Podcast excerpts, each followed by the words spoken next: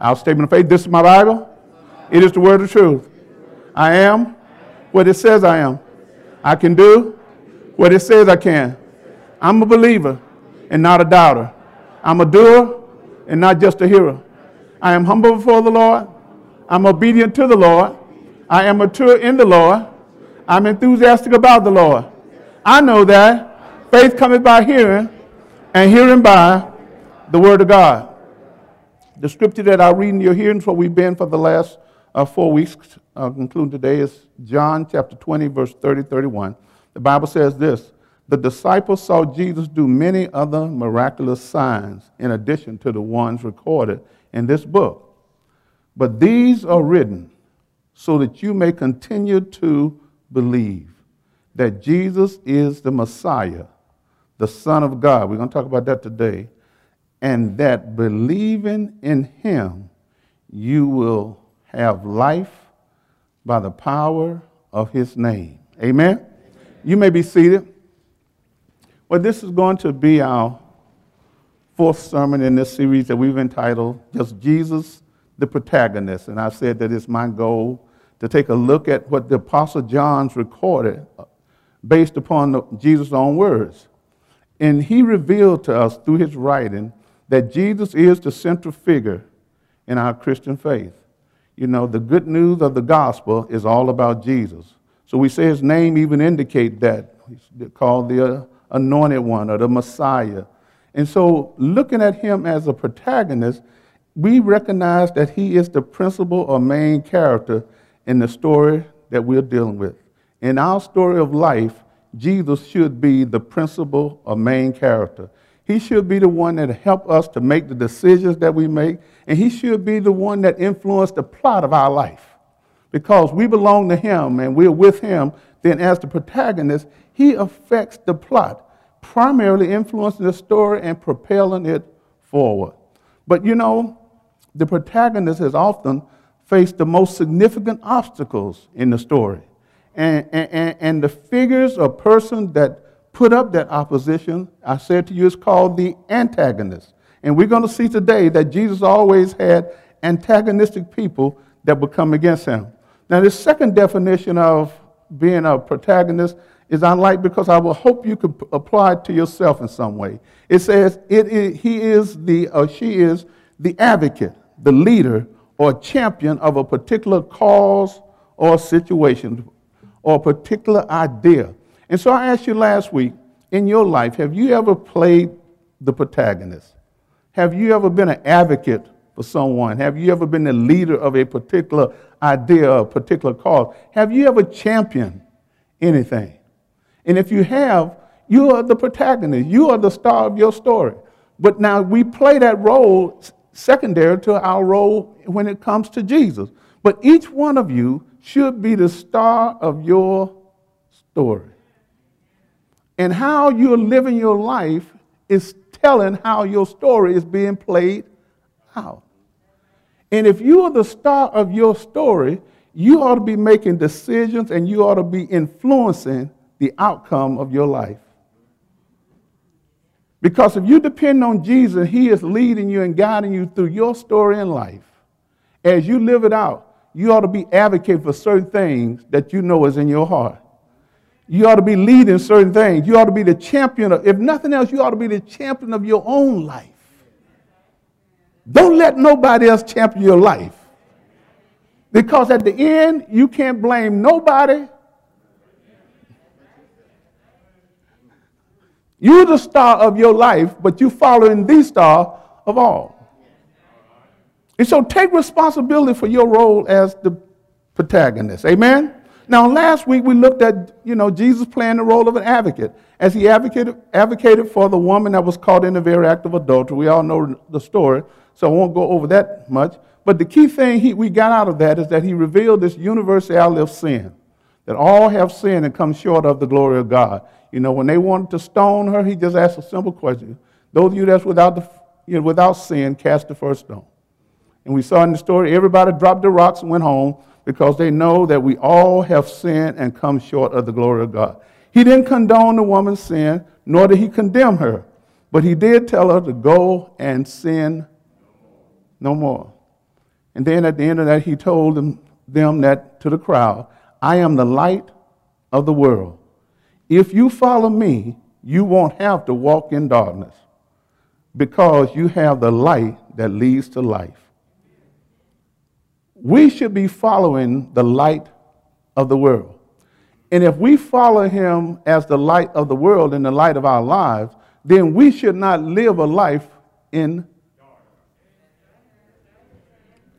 You know, the Bible says you won't have to. You might, but you won't have to. So let me believe that if you are living in a, a life in darkness, it's because you because you want to. Now, chapter 9 is all about Jesus miraculously healing a man who had been blind from birth. You know, if you know the story, he kind of took some clay, spit on it, put it in the guy's eye, told him to go and wash, and he came back healed. Now, once he was healed, the Pharisees and the religious leaders, you know, questioned him. You know, did this man truly do this to you? And they got to the point that because the man said that Jesus healed him, they excommunicated him from the church. They even went to his parents and tried to get his parents to say, Hey, was your son really born blind? Did this man really heal him? And the parents say, Look, he's old enough. Go ahead on, Anthony. he's old enough to talk for himself. He can speak for himself. In other words, at some point in time, your children got to get older to where they can speak with. You shouldn't have to answer everything for them. They got to get old enough where they can. When certain things happen in their life, they don't need to come back and say, verified through you. They ought to be able to verify through you. They got to learn how to speak for themselves. And so, as a result of that, the Pharisees and the religious leaders continued to plot how they could kill Jesus because their main concern was they wanted to stop the spreading of the gospel. And so in chapter 10, Jesus began with an illustration of a sheepfold that must be entered through the gate or the door, some of your Bibles may say. And in this illustration, Jesus identified himself as the gate, as the good shepherd, and at the end, he talks about being the Son of God. Now, the entire passage calls to mind the imagery of Ezekiel 34, where the prophet castigated the false shepherds of Israel, in other words, their religious leader, and predicted that the true shepherd, the Messiah, would come and provide God's people, the sheep, with genuine care and leadership. Now, get this the Pharisees considered shepherds members of a unclean profession, and the aristocrats despised the shepherds and saw them as being vulgar and low class workers. Therefore, Jesus' opponents, as he's speaking this little parable, would not readily identify with the protagonist of this story. See, it's hard for you to identify with something if you look down on it. You don't think that? You, you know, when people look down on you and they got a low opinion of you and they've already put you in this earth, they just, it's just hard for them to identify with you. It's hard for people to identify with what you're going through if they ain't never been through it. They don't know anything about you. But when you know something about somebody and you don't spend some time with them, you can identify with what they're going. And so Jesus put himself as this shepherd and the gate. But you got to see in this story, you're the sheep. And there's an entryway that you got to get to and fro when it comes to going in the sheepfold. And the one who controls entry is the one who gives you access to the fold. But that access is also Cliff giving you access to God and heaven. And so Jesus said, Look, I got control of both of these things. I can sit at the gate and control who come and go, and I can be the good shepherd to take care of whoever come and whoever let me just read this. I'm in chapter 10, verse 6. He says, Those who heard Jesus use the, this illustration didn't understand what he meant. You know, anytime you don't understand something in the Bible, just keep reading.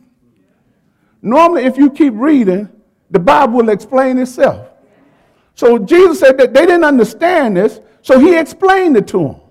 Verse 7, he says, I tell you the truth. I am the gate for the sheep. In other words, I'm the one who provide access. They go in and come out. Now you got to understand about somebody's sheep. At night, you know, the shepherds used to bring the sheep and put them in a fold. And, and when they put them in the fold, you know, one shepherd, someone had to lay at the gate so that nobody could come in. And normally there was a wall around the fold, and you know, they put thorns and stuff up there so wolves and you know, other animals couldn't get in. And so that shepherd was the most important person because he controlled who come in. And he kept the wolves. You need a good shepherd in your life. Somebody that can keep the wolves out. Because as long as you live in this life, there's going to be. And so his job is to protect you, provide for you, and also to make sure that you have peace in this life.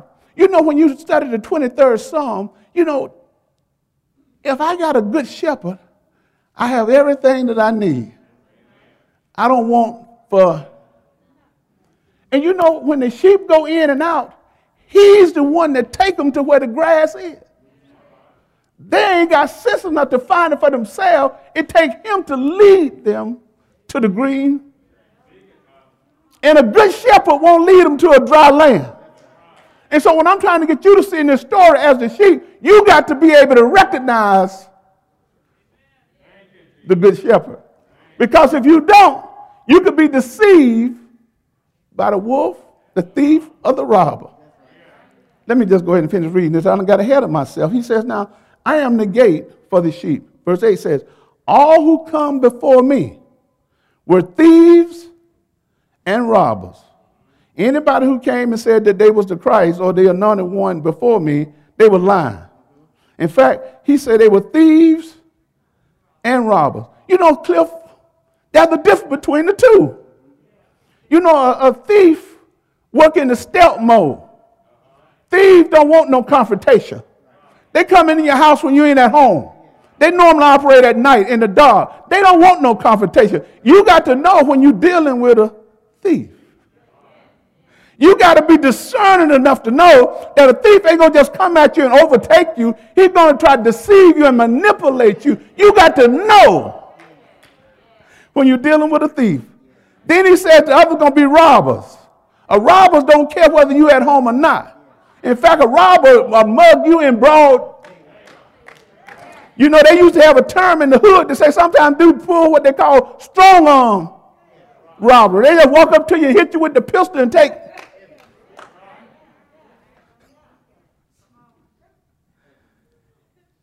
He says, All who came before me are thieves and robbers. But the true shepherd, but the true sheep, excuse me, did not listen to them. So who are you listening to? If you are a true sheep, you should not be listening to thieves and robbers. See, you can't listen to everybody out there on that internet, on the web. You can't follow every blog. Because some of them are thieves and robber. There are a lot of them like thieves because you don't see them. They're operating in the stealth mode and they just be typing stuff, putting stuff out there, and you don't even know who you following, but you just believe what you don't see on a little picture over here, and bam. A thief then got in. You know, thieves are stealing folks' whole bank accounts now. Because people are not discerning enough to know when they're dealing with a. He says now, in verse 9. Yes, I am the gate. Those who come in through me will be saved. I am the way. That's what he said in 14 6 of John. I am the way, the truth, and the light. No man comes to the Father but by. Here he says, I am the gate, but he means the same thing. If you're going to get to God, you got to come through this gate. There may be many other gates out there, but they don't lead to God. In order to get to God, you got to come through. There's some false gates out there, and people going through them because they just don't. And see, when you're ignorant, you just make mistakes because you just don't. That's why you got to get taught this Bible. You got to know what the Bible saying. Got to have a Holy Spirit living on the inside of you so you can discern when the wolf is talking to you, when the thief is dealing with you. And you got to be able to discern so you don't put yourself in a position so somebody can strong arm. You know that's a bad neighborhood. You ain't got no business down there. And now you done got strong arm Rob. Car gone. Who led you there? Did the good shepherd send you there? Did the good shepherd take you there? Or were you following someone else or something else instead of the, the good shepherd? He says, Yes, I am the gate. Those who come in through me will be saved. They will go in and go, go will come and go freely, and they will find good pastors.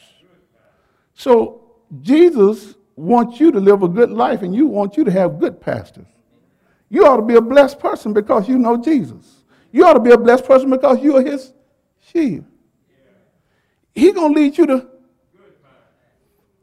The Lord is my shepherd, I shall not want. He leads me in a certain way. He take me where the green pastures are. He leads me beside still water. He know that I'm kind of timid at times and I can't stand a lot of noise. So he ain't going to put me in no position where I'm going to be frustrated and out of my mind because there's just too much noise. Some of y'all need to get connected with the good shepherd so you can get some of the noise out of your life. You got too much you're running around too much running water when you should be next to.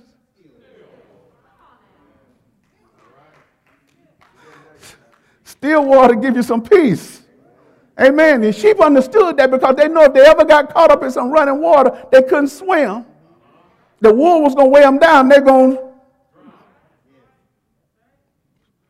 So they needed a shepherd, and he need, they need to be led to a place of still waters. Now look at verse 10.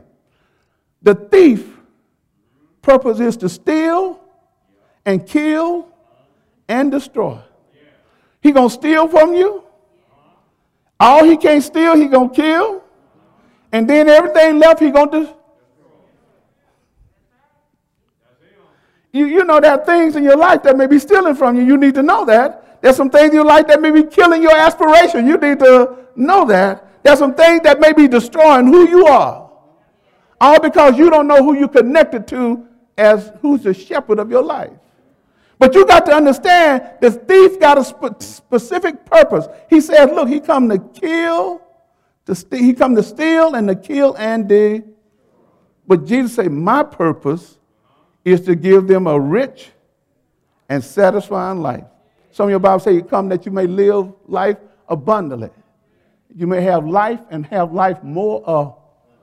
In other words, now he ain't just talking about riches, because obviously we living pretty good and all of us don't classify on, you know, I didn't make the Forbes 500 or 400. You know, so I wouldn't be considered rich. But I believe the good shepherd got me living a good. I'm living a satisfied I'm not chasing after everything everybody else got because I got a good shepherd. He know what I. And long as he meet my need, I'm satisfied. See, sometimes you get unsatisfied with the shepherd because you think you got a need that go unmet, but he's already meeting your need. You just need to learn how to be satisfied with the shepherd as he meets your need. I'm not telling you to be complacent and not have aspiration to go places because the shepherd wants the best for you. But he wants you to also have your needs met when it comes to peace in your life, when it comes to joy in your life, when it comes to love in your life. He wants all your life to be fulfilled and he wants you to live to the fullest extent. And also, he do want you to be successful. Amen. He don't have no problem with you being prosperous and successful in everything that you do because as long as you give him the glory, you represent him anyway. Now look at this. So his come is to satisfy our lives. He says in verse 11, I am the good shepherd. The good shepherd sacrificed his life for the sheep. You know, it's my job as a good shepherd, he's saying, I got to feed them, I got to guard them, and I got to protect them. But if it comes down to a cliff, I got to lay across that gate and don't let nobody get to them.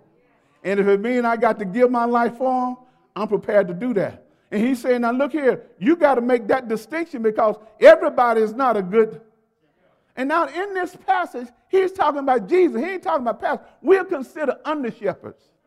Jesus is the chief shepherd. We're just under shepherd. So what I'm trying to say is that he ain't put bold in there and say, bold is to lay down. Because I ain't sure I may do that for you. I'm the under shepherd. I, am just being real. I ain't sure. I ain't sure. I ain't sure. You know, Adrian, I ain't sure if, if you know I would jump in front of the bullet. Rob better be there. But Jesus. who is the good shepherd. Now, I would hope that some would come over me if you were in that predicament and I pull you out in front of the car, but I ain't sure I'm going to run out there and let the car hit me and. So y'all need to make sure you follow the one who's willing to die for you. I'm glad I'm the under shepherd in this story. Amen. Because Jesus is the good shepherd and he's the one who died. He said, I'll sacrifice my life for the sheep. This is what, this is what he called the other who come in and perpetrate. He says, a hired hand will run when he see a wolf coming. He will abandon the sheep because they don't belong to him. And he isn't their shepherd. And so the wolves the wolf attacks them and scatters. When the wolf come in your life, he got two goals. You know, he, yeah, he gonna attack you. You know, if you're married, the wolf gonna come. He just comes. He come to all relationship. The wolf just come. And you got to recognize when the wolf come at your family. Because when he come, he going to attack your marriage, and then he going to scatter your Y'all better hear me today.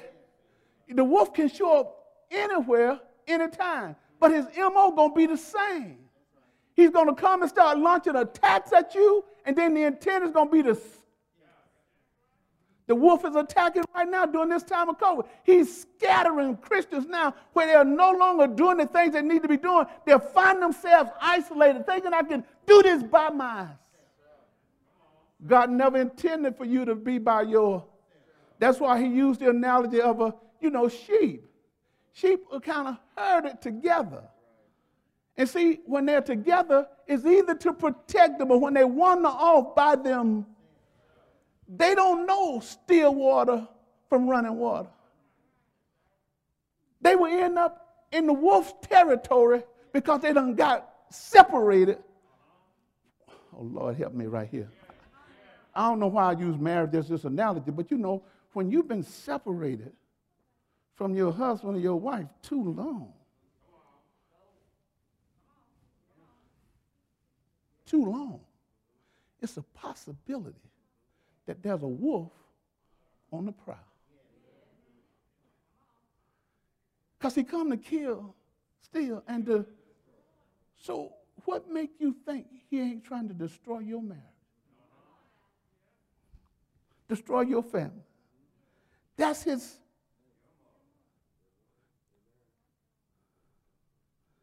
But he says, now the wolf attacks them and scatters the flock.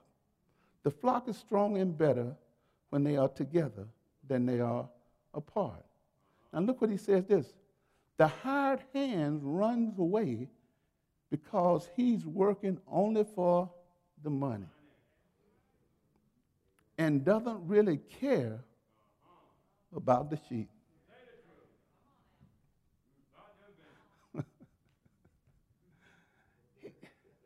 you know, I hear people say this all the time in leadership conference, things like this. You know, it's up to you, but sometimes money is people's motivator. And sometimes money can be a bad motivator. Because sometimes you can chase money and get it, but in turn destroy your right, your, your family destroy your life. all because you're running out of bad. I tell people, do things because you love doing it, not because you get paid. Because if you love doing it, then the pay is not a big issue for you. But if you don't love doing it and you're doing it, then it's only about. He says, now, the hired hand don't know them, don't care about them. But then he goes to 14 and talks about relationship again. He says, I am the good shepherd. I know my own sheep, and they know me. Now, when I start studying, you know, they say sometimes you got a little small flock of sheep. At night, they, they put them all in one big pen. Then one of the shepherds lay across the gate. But then in the morning, when it's time to get out, they don't put no name tags on them or nothing. All that shepherd do is go out there and say, and all the ones that belong to him start moving. They don't have to go, let me tag mine before we go in tonight. Let me put a tag on this I know. So, I, so mine don't get mixed up with yours. But I know them. And they know me. And another one they will not.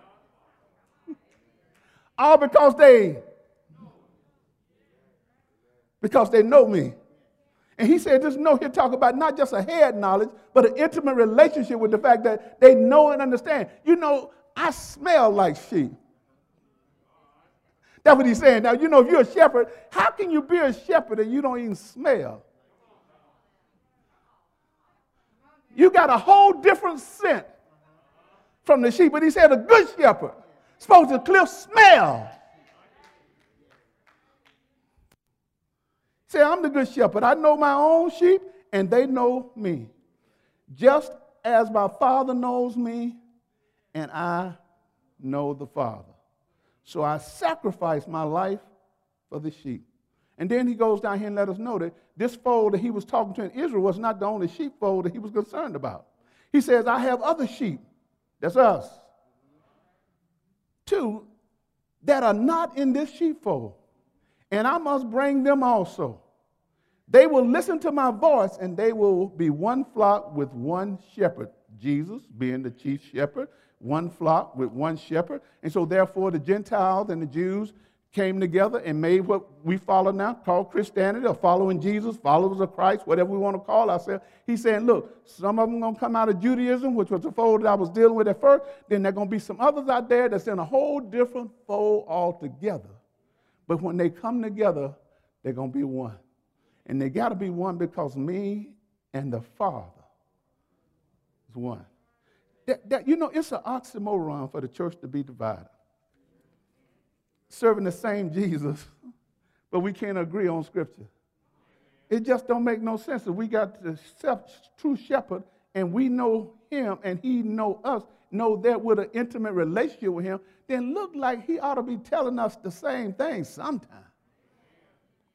Cliffy, look, we shouldn't have a hundred different messages coming from the one shepherd. We're all one body, but we're made up of many parts, but we still belong to one shepherd. And so after Jesus had that little dialogue with them, he let them know that, hey, look, I'm going to give my life, but they, you know, they ain't taking it. Don't get this thing twisted. They ain't taking my life. I'm going to willingly and freely lay it down, and then I have the authority to take it up, A, take it up again.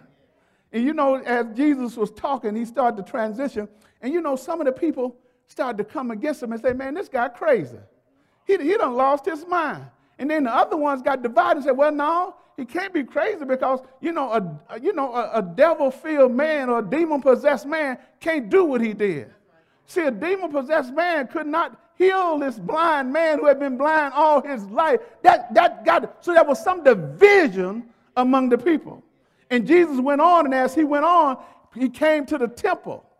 And as he was in the temple, he went back over that analogy about the sheep again and said, Hey, look, I got a set of sheep out there. They know me, and I know them. And another, they won't follow.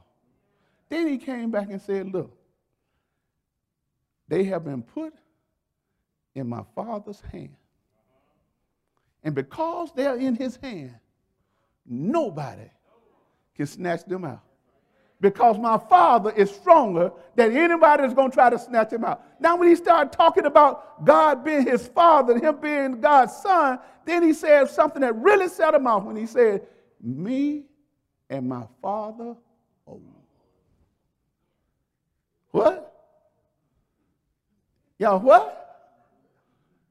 You standing down here with us and you talking about you one with God, man, you, you, you're on the verge of blasphemy now because you comparing yourself and calling yourself God. Jesus said, look, when you see me, you see the Father.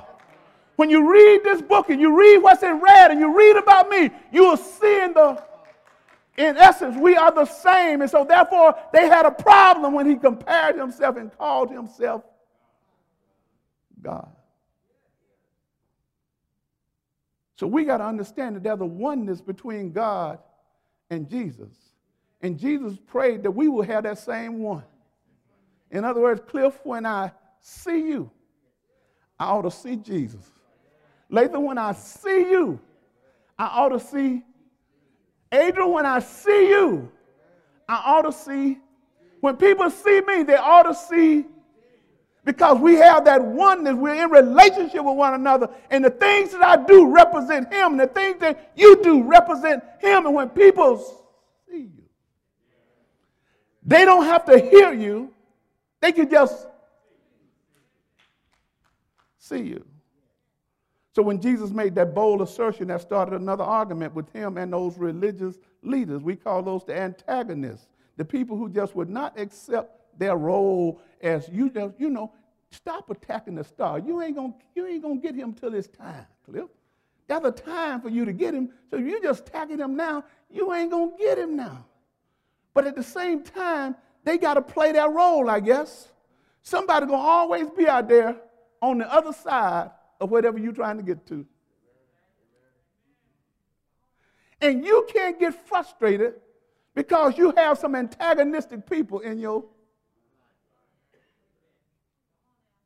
You got to know your call, your purpose, and what you're supposed to be doing. And you got to know who you heard from and who you belong to and who's been talking to your heart so that antagonistic people don't keep you from fulfilling what you're supposed to be. I'm going to skip down to verse 31 in the same chapter. And I'm almost done with this. Look what he says. He says, Once again, the people picked up stones to kill him. This sounds like a repeat from last week.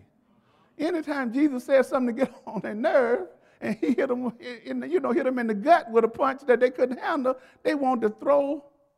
And I told you last week, man, we don't need to be like the Pharisees, Sadducees, and all these other seeds.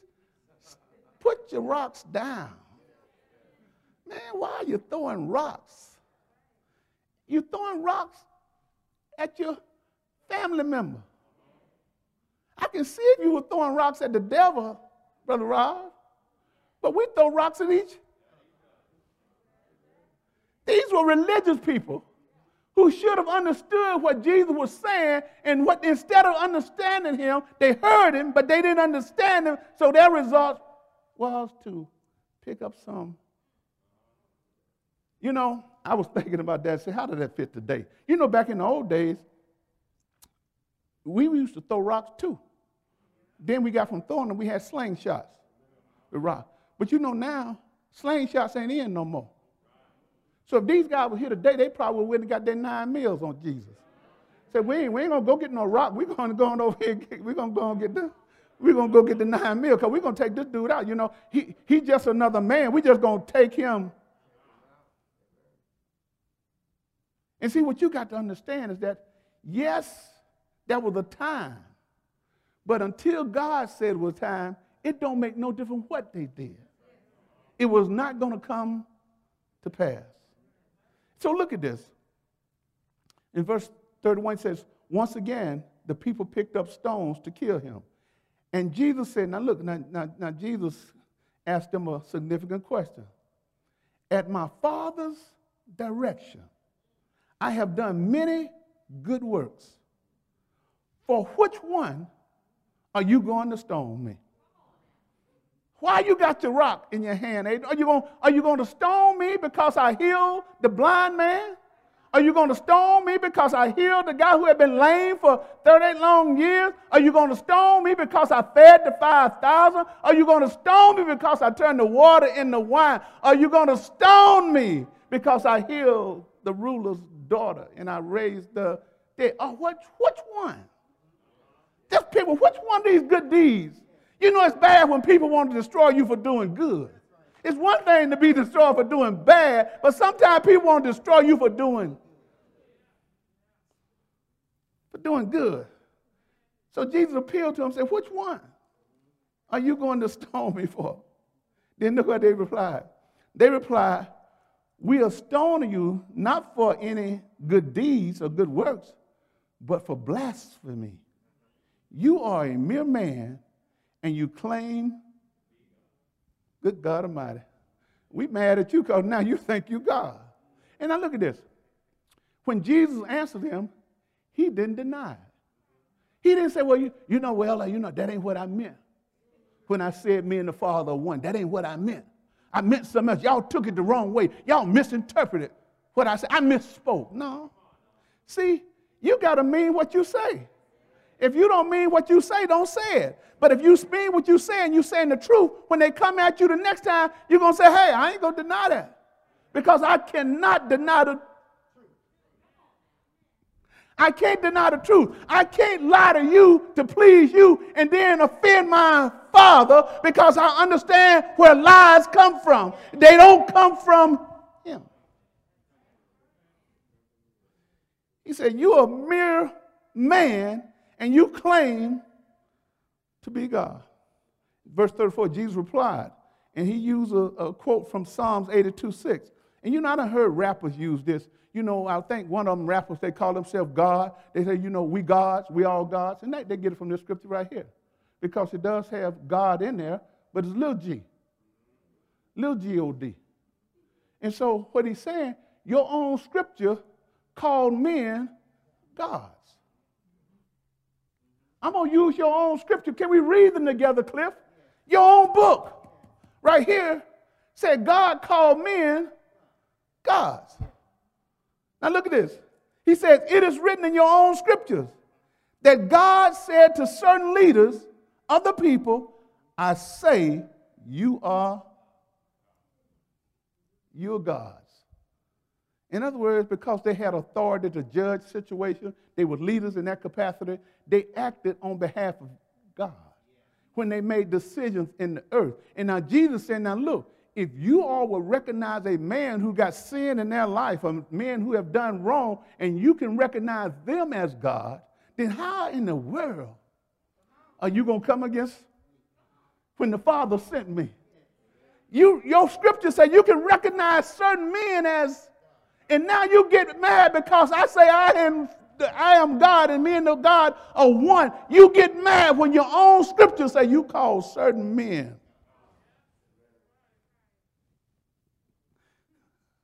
And you know, most like Cliffy come back and say, you know, your, your scripture ain't supposed to lie. You can't alter them. If it's in there, somebody authorized to be wrote, and you've been reading it. So I'm just telling you what you should already. Look at this, verse 35. He said, now look, and you know that the scriptures cannot be altered. So if those people who received God's message were called gods, why do you call it blasphemy when I say I am the Son of God? After all, the Father set me apart and sent me into the world. In other words, for God so loved the world that he gave his only begotten son. He set me apart, sanctified me, and set me apart to come in the world on this assignment. And therefore, you get upset because I say I am I'm God's son. You get upset because I say me and the Father are. You get upset because of the things that I do to represent the Father. When you should be glorifying the things I do, you should recognize me for who I am because I am the Son of God. I am the Savior. I am the Messiah that you've been looking for. But instead of recognizing me as who I, for who I am, you now see me as someone less than. And instead of embracing me, you want to stone me. Look at this. He says, now, don't, verse 37, don't believe me unless I carry out my Father's works. Then he come back and kind of clarify to make that real plain. They said, look, but if I do his works, believe in the evidence of the miraculous works I have done. Even if you don't believe me. Adrian, you know exactly what he's saying. He said, Now look, man, if you don't believe what I'm saying, just believe the work that you already. You know, I guess that's why the old people used to say, Let the works I've done speak for me. Because if I start talking about it, somebody may not believe me, but let the man look like all of us should have some works that can when you can't speak for yourself, Cliff, your works ought to. And I just dropped by on my way to heaven today just to ask you the question Do you have some works that can speak for you? Do you have something that when someone come against you, when someone attack you, when someone accuse you, and if someone don't believe you, all they got to do is just look at your. You ain't working to be saved. You're working because you are. And you ought to have some good works that is speaking. Your works is a better testimony than your words. Amen. People can see what you do and believe that you represent God quicker when they're looking at you than just listening to you. Because sometimes we can inflate ourselves when we talk. We can add too many adjectives and verbs, whatever you add there, to, you know, to make yourself a little bit. And sometimes our words outpace our works. So therefore, we paint this picture like I'm a, I'm a worker for the Lord, but then when it's time to do the work, you can be not be found. What I'm trying to say, stop talking about yourself and let your not just in the church, but anywhere, man, on your job. You ain't got to tell your boss you all that in a bag of chips. Just do your and do it to the best of your ability, and I guarantee you So that's the question you got to ask both in the spiritual realm. Is your work speaking for you when it comes to God and Jesus Christ as your Savior? And is your work speaking for you in your natural?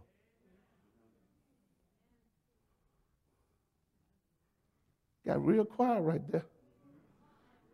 I, I hope. You know, we can test this tomorrow. All you got to do, Cliff, go to the postmaster and ask the question Are my works speaking for me?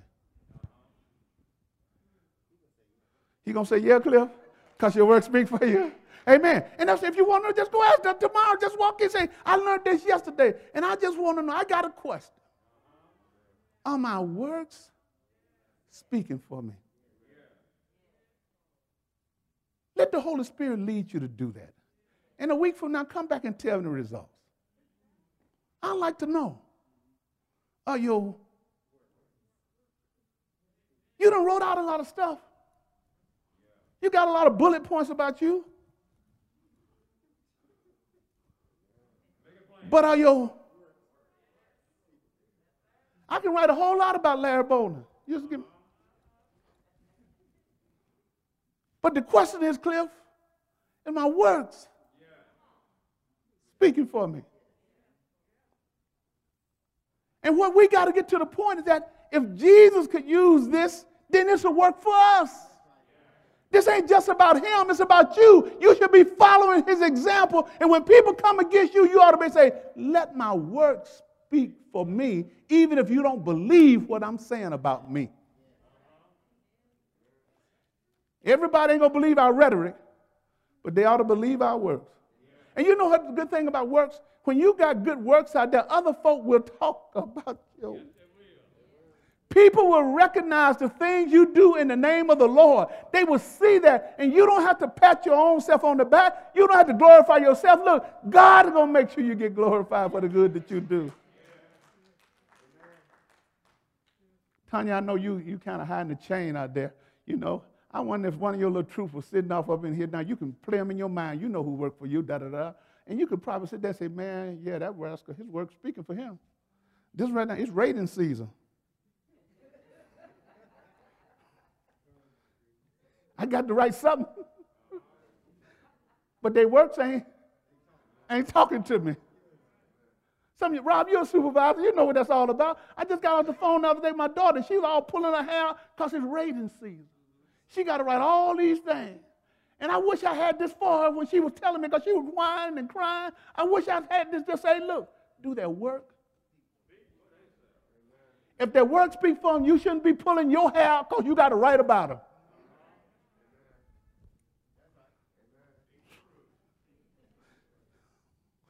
So let your works be for them.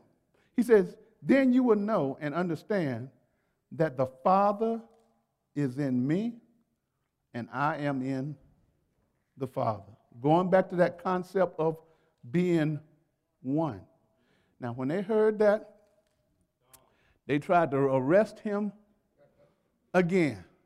But just like I ended last week, you know that ain't how the story so, in the midst of all these guys who want to throw rocks at him again, in the midst of all those who want to put him in jail and arrest him, the Bible don't say how he got away from it. Just say he just. Adrian, now you see it.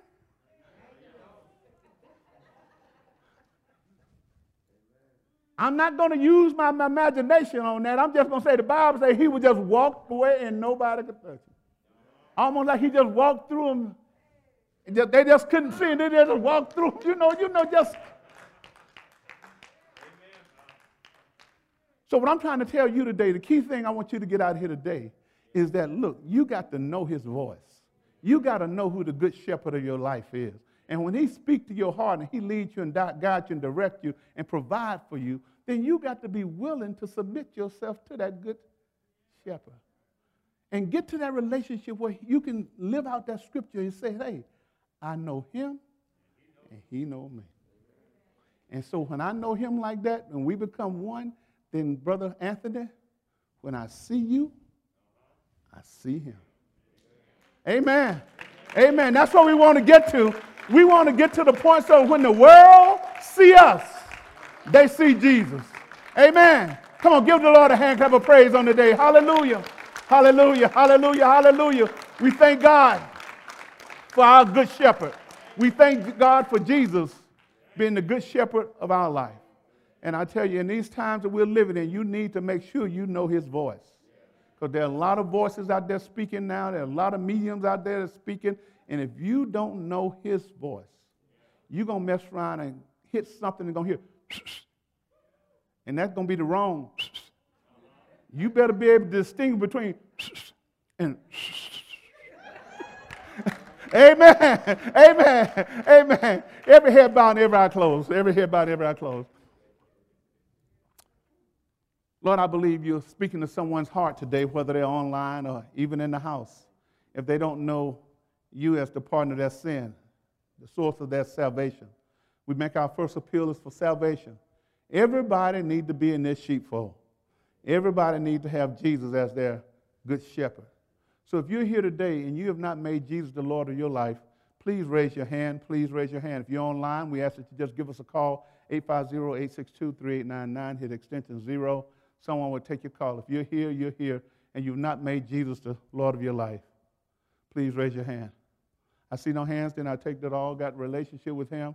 And my second appeal is for church membership. If you're here and you're not a member of Striving, or if you're online and the Lord is speaking to your heart and you want to be a part of this fellowship, part of this body, please raise your hand or please give us a call here at the church. If you're here, please raise your hand. Truly, it'll be an honor and a privilege to have you as a part of this body. If that is what the Lord is speaking to you, truly we will welcome you. Please raise your hand. I see one hand. Amen. If you raise your hand, look up. Hallelujah. Our ushers are going to take you and get some information from you, and I ask that Brother Tim is coming and someone else will be coming. Sister Adrian, someone, uh, Fabian. Fabian's not here today, but someone's going to get some information from you, uh, and we'll be definitely get in touch with you. So would you please go with Brother Tim at this time? Amen. I see you moving. Amen. Hallelujah. Hallelujah. Glory be to God. Hallelujah. Again, if you're online, we just ask that you just give us a call here to church. We would love to have you be a part of this body. Amen. Amen. Then my third appeal is for a prayer. You may be here seated at your seat and you got a prayer concern. I just ask that you realizing that now that you're part of the Good Shepherd's family, He has already given you access so you can go through that gate on your own now. You don't, you don't need a man to give you access to God now. You can get access to God on your own. Jesus died so he could rent the veil of the temple so you can have access. So in this time, if you got a prayer concern or something that is troubling your heart or something that you want to just give God praise for and thank him for, I just ask you to allow that spirit to bring that to your mind right now. And then you lift that up to God. You may want to intercede for someone else. You may know someone else that's going through something right now, and you can pray on their behalf because the Spirit of God is speaking to you. Don't miss this opportunity to talk to your Heavenly Father. Even though it may be a brief time, sometimes the most powerful prayers in the Bible are short. Length does not equate to substance, it's what's in your heart and what the true concerns are and what your desires are. Praying in accordance with His will. Hallelujah. Hallelujah. Speak to their hearts right now, God, as only you can. Speak to their spirit. Let them know that their prayers work. You said the effective, fervent prayers of the righteous avails much. So, God, I believe we got righteous people sitting in, this, in our midst today, online today. They got to know that they can intercede even if it's just for themselves or for someone else. Hallelujah. Thank you, Lord. Father God, in the name of Jesus, we come to you now and we make our petitions and our requests and our praise known unto you. And God, we just pray that you will incline your ear down and hear our cries, hear our pleas, hear our praise. Hear us, God, right now. And God, we trust that you're going to answer us in your own way and in your own time. So therefore, God, we thank you in advance because we know that you're a God that hears and answers prayer. You said when the righteous cry you hear them. And so, God, we believe that we're praying from a position of righteousness because we're in right standing with our Savior, Jesus Christ. We're in right standing with our good shepherd. And we know that even if our prayers come up, God, and they feel like we're there, not what they ought to be, I believe our good shepherd is interceding on our behalf. As he's seated at your own right hand, God, I thank you and thank him for being there. And God, I just pray now that each and every person on the sound of my voice and those that are online, God, I pray that whatever their prayer concerns is, whatever their praise is, whatever their needs are, that God, you will be their good shepherd. Jesus will meet their needs. You know, Jesus is the good shepherd. He come to provide for us, come to protect us, and he come to make sure that we have a good life, good life, to instruct us, direct us. So we just thank you for sending Jesus Christ to lead, guide, and protect us as we journey through this life. And Father, when it's all said and done, we know that you and him are one. So in his name we pray, amen. Give the Lord a hand clap of praise if you will.